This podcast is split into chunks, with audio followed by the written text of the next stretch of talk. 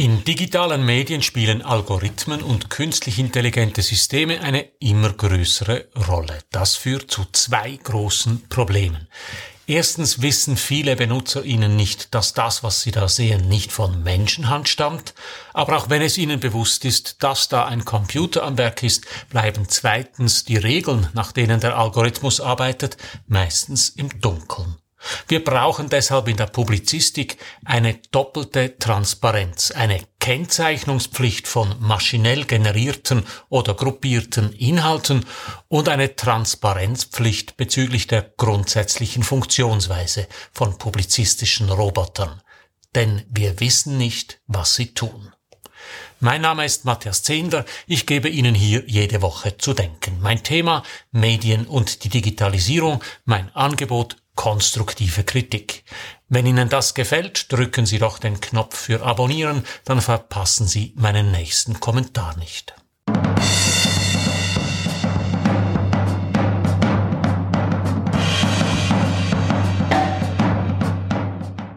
Es gibt wahrscheinlich kaum ein anderes Gebiet, in dem Roboter heute schon eine so große Rolle spielen und niemand bemerkt es. In den Medien sind Algorithmen und künstlich intelligente Systeme allgegenwärtig. Im englischen Sprachraum gibt es dafür ein neues Fachwort. Algorithmic Journalism, AJ. Es beginnt mit der Auswahl der Werbung, die Ihnen online gezeigt wird. Es reicht über automatisch generierte Nachrichten auf Twitter, den Wetterbericht in der Wetter-App und die Fußballresultate und endet mit der Anordnung der Nachrichten auf der Seite Ihres Lieblingsmediums. Problematisch daran ist, dass die meisten Menschen keine Ahnung haben, dass hinter dem, was sie da sehen, kein Mensch steckt, sondern ein Algorithmus. Und wenn sie es wissen, dann bleibt in aller Regel im Dunkeln, wie die Algorithmen arbeiten. Schauen wir uns die Sache etwas genauer an. Von Algorithmic Journalism spricht man, wenn journalistische Inhalte nicht mehr allein von Menschen kreiert werden, sondern auch von Computern. Auf Englisch spricht man deshalb auch von Computational Journalism, von Robotic Journalism und von Automated Journalism. Im Prinzip geht es dabei um vier Anwendungsbereiche. Data Mining, das Gewinnen von Informationen für journalistische Aufgaben durch automatisierte Datenverarbeitung, automatisierte Inhaltsproduktion, der Computer schreibt die Texte auf der Basis von Daten und Strickmustern gleich selbst, automatisierte Verbreitung von Nachrichten, der Computer postet zum Beispiel selbstständig Nachrichten auf Twitter oder generiert Meldungen in einer News-App und Optimierung der Inhalte oder der Darstellung der Inhalte. Der Computer besorgt das Layout der Nachrichtenseite oder er wählt die Beiträge aus, die Sie zu sehen bekommen. Der Computer kommt dabei also nicht nur als bessere Schreibmaschine zum Einsatz, sondern fällt aufgrund von Algorithmen und künstlich intelligenten Systemen selbst Entscheide. Die Grenze kann dabei durchaus fließend ausfallen. Moderne Textverarbeitungsprogramme zum Beispiel können anders als eine Schreibmaschine auf einigermaßen intelligente Art und Weise die Rechtschreibung prüfen. Sie finden dabei nicht nur bloße Orthographiefehler, sondern können auch fehlende oder falsche Satzzeichen monieren und sogar Vorschläge für bessere Formulierungen machen. Nur einigermaßen intelligent ist die Sache, weil ein Algorithmus kein Zauberding ist, sondern lediglich ein Regelwerk, an das sich der Computer hält. Ein Algorithmus ist also eine Art Kochrezept, das freilich sehr komplex aussehen kann. Künstlich intelligent ist ein System, wenn es diese Kochrezepte nicht fertig vorgesetzt bekommt, sondern sich durch Lernprozesse erarbeitet. Das tönt wiederum intelligenter als es ist. In der Praxis suchen solche Systeme oft schlicht nach Mustern und versuchen hinter den Mustern eine Regel zu erkennen. Wenn von algorithmischem Journalismus heute die Rede ist, dann geht es meistens um automatisierte Inhaltsproduktion. Der Computer schreibt die Texte selbst. Dabei kommt keine Literatur heraus, das ist aber auch nicht die Absicht. Eine der ersten Anwendungen von solchen Schreibrobotern war der Quakebot, den die Los Angeles Times schon 2014 entwickelte. Es handelt sich dabei um eine Softwareanwendung, die von der Zeitung kreiert wurde, um so schnell wie möglich über die neuesten Erdbeben in der Region berichten zu können.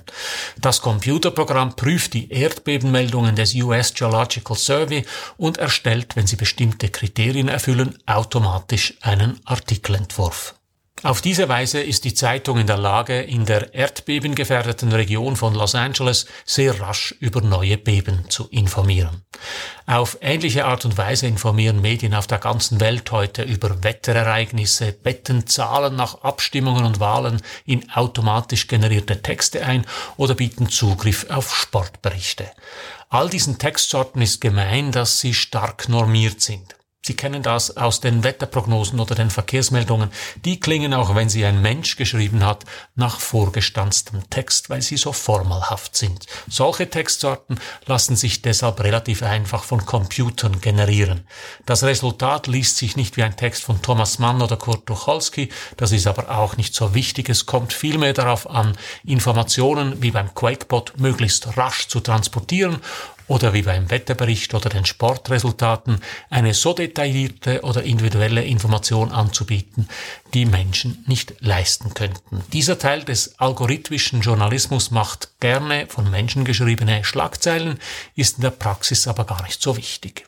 Viel wichtiger als die Rolle, die der Computer als Autor von Nachrichten spielt, sind die Aufgaben, die er in der Optimierung und Verbreitung von Nachrichten übernimmt. Und zwar in aller Regel ohne dass die LeserInnen das bemerken. Dabei kreiert der Computer selbst keine Inhalte, er stellt die von Menschen kreierten Inhalte lediglich zusammen, er optimiert sie oder er verbreitet sie. Das tönt harmloser, als es ist. Das bekannteste Beispiel für ein solches algorithmisches Inhalteverbreitungssystem ist Facebook. Wer Facebook aufruft, sieht in der Mitte des Computerbildschirms oder der Handy-App Beiträge seiner Facebook-Kontakte. Welche Inhalte die Facebook-Nutzerin da sieht und in welcher Reihenfolge die Inhalte auftauchen, darüber entscheidet der Newsfeed-Algorithmus von Facebook. Und der ist etwa so geheim wie die berühmte Formel von Coca-Cola. In ihrem Buch Inside Facebook, die hässliche Wahrheit, beschreibt Shira Frankel, wie Facebook diesen Algorithmus immer wieder anpasst und verändert. Als nach dem Wahltag 2020 in den USA der neue Präsident noch nicht feststand und es zu immer wüsteren Auseinandersetzungen unter den Wählergruppen kam, nahmen die Entwickler bei Facebook notfallmäßig eine Änderung an diesem Algorithmus vor. Sie gewichteten seriöse Nachrichtenquellen höher.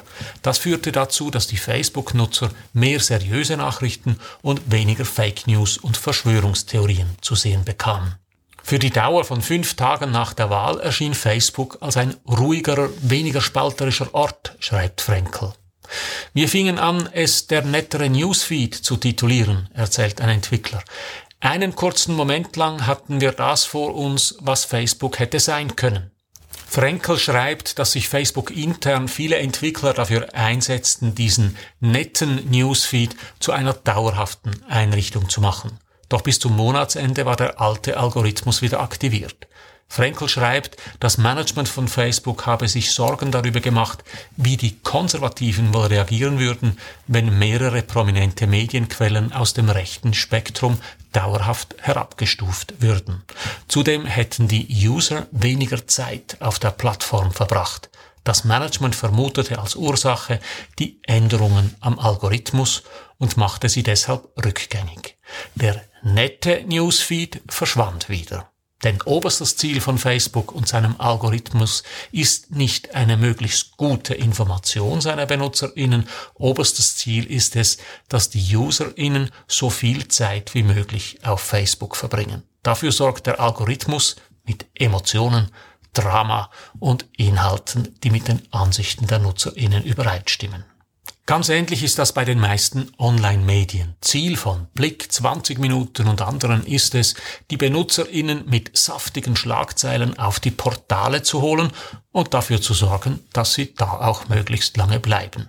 Zum Teil steckt dahinter das gute alte Handwerk. Knackige Titel, große Versprechen, starke Bilder. Auch Online-Medien setzen dafür aber zunehmend auf Algorithmen. So lassen sich per Computer verschiedene Titelvarianten ausprobieren. Der Computer wählt automatisch jene Variante, die am meisten Klicks erhält. Die Systeme schlagen dem Nutzer unter dem Text automatisch weitere Artikel zur Lektüre vor, Teilweise sind diese Vorschläge heute schon individualisiert. Es gibt keinen Grund, warum nicht auch die Frontseiten der Online-Medien von Algorithmen individuell so gestaltet werden, dass sie die Benutzer möglichst perfekt ansprechen und bei ihren Interessen abholen. Das Problem beim Algorithmus von Facebook und den Computersystemen der Online-Medien den meisten Menschen ist nicht bewusst, dass die Auswahl an Nachrichten, die sie auf dem Bildschirm sehen, von einem Computer getroffen worden ist. Sie halten das, was sie sehen, für das Werk von Menschen. Sie halten das, was sie sehen, für die Wahrheit der Medien. Dabei ist es lediglich das Produkt algorithmischer Verführungskunst. Damit passiert eigentlich das, wovon Computerapologeten seit Jahren schon träumen. Ein künstlich intelligentes System verhält sich so, dass die Menschen es nicht für eine Maschine, sondern für einen Menschen halten. Vielleicht erinnert Sie das an den Turing-Test. Diese Prüfung für intelligente Computersysteme gilt dann als bestanden, wenn ein Mensch nicht sagen kann, ob er mit einem anderen Menschen oder mit einem Computer chattet. Viele Menschen fallen auf Computer herein. Nicht weil die Computer so gut sind, sondern weil die Menschen so schlecht darin sind, die Maschinen zu enttarnen. Wenn Sie mehr darüber wissen möchten, lesen Sie mein Buch Die digitale Kränkung über die Ersetzbarkeit des Menschen. Wir Menschen sind uns gewohnt, in einer Kommunikation Sinn zu interpretieren. Deshalb halten wir Hunde und Katzen zuweilen für intelligenter, als sie sind. Wir messen sie mit unseren eigenen Maßstäben und halten das Zucken der Ohren oder das Wedeln des Schwanzes für eine Reaktion, wie sie ein Mensch abgeben würde. Dabei hat es Hund und Katze vielleicht nur gejuckt. Wir vermenschlichen unsere Haustiere. Und genauso machen wir es mit Systemen, die von Computern gesteuert werden. Das Problem ist also nicht, dass die künstlich intelligenten Systeme so gut sind, dass sie uns an der Nase herumführen. Das Problem ist, dass wir uns so einfach an der Nase herumführen lassen. Der Schwachpunkt im System ist mit anderen Worten nicht die Maschine, sondern der Mensch. Es genügt deshalb nicht, im Kleingedruckten irgendwo zu erwähnen, dass einzelne Inhalte von Maschinen generiert sein können. Ich glaube, Inhalte und redaktionelle Entscheidungen von Algorithmen müssen klar und deutlich gekennzeichnet sein, und zwar so, dass die Kennzeichnung jederzeit zu sehen ist. Am besten wäre es, wenn solche Inhalte grundsätzlich mit einer bestimmten Farbe unterlegt wären. Das ist natürlich nicht realistisch. Also sollten sie mindestens so mit einem Algorithmensymbol gekennzeichnet sein, dass dieses Symbol jederzeit im Bild zu sehen ist.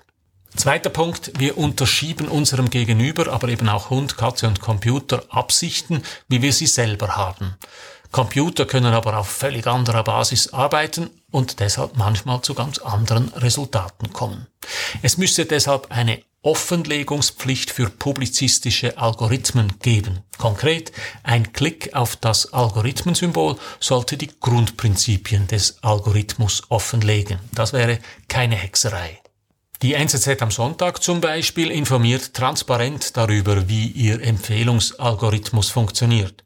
Das Programm erstellt aus mehreren Ausgaben der NZZ am Sonntag eine für den jeweiligen Nutzer persönlich zusammengestellte Leseliste. Errechnet wird die Liste auf der Basis von mehreren Komponenten. Ausgangspunkt sind die Lesehistorie, das Lieblingsressort und die Themenpräferenz. Die zweite Komponente des Algorithmus bildet die redaktionelle Bedeutung des Artikels. Die besteht aus der Wichtigkeit des Themas und der Haltbarkeit des Textes. Ja, auch Artikel haben ein Verfalldatum. Als dritte Komponente kommt noch die Beliebtheit der Texte unter den anderen NZ-LeserInnen dazu. Es ist, wie wenn ein Koch zumindest die Zutatenliste für sein Rezept bekannt geben würde. Man kann das Rezept deshalb noch nicht nachkochen, kann aber beurteilen, ob man auf eine der Zutaten allergisch ist. Auf genau diese Art und Weise sollte Facebook darüber informieren, welche Zutaten für den Newsfeed zum Einsatz kommen. Doch davon sind wir weit entfernt. Auf absehbare Zeit werden Algorithmen lausige Schreiber sein. Computergenerierte Texte werden deshalb weiterhin nur in speziellen Anwendungsgebieten zum Einsatz kommen.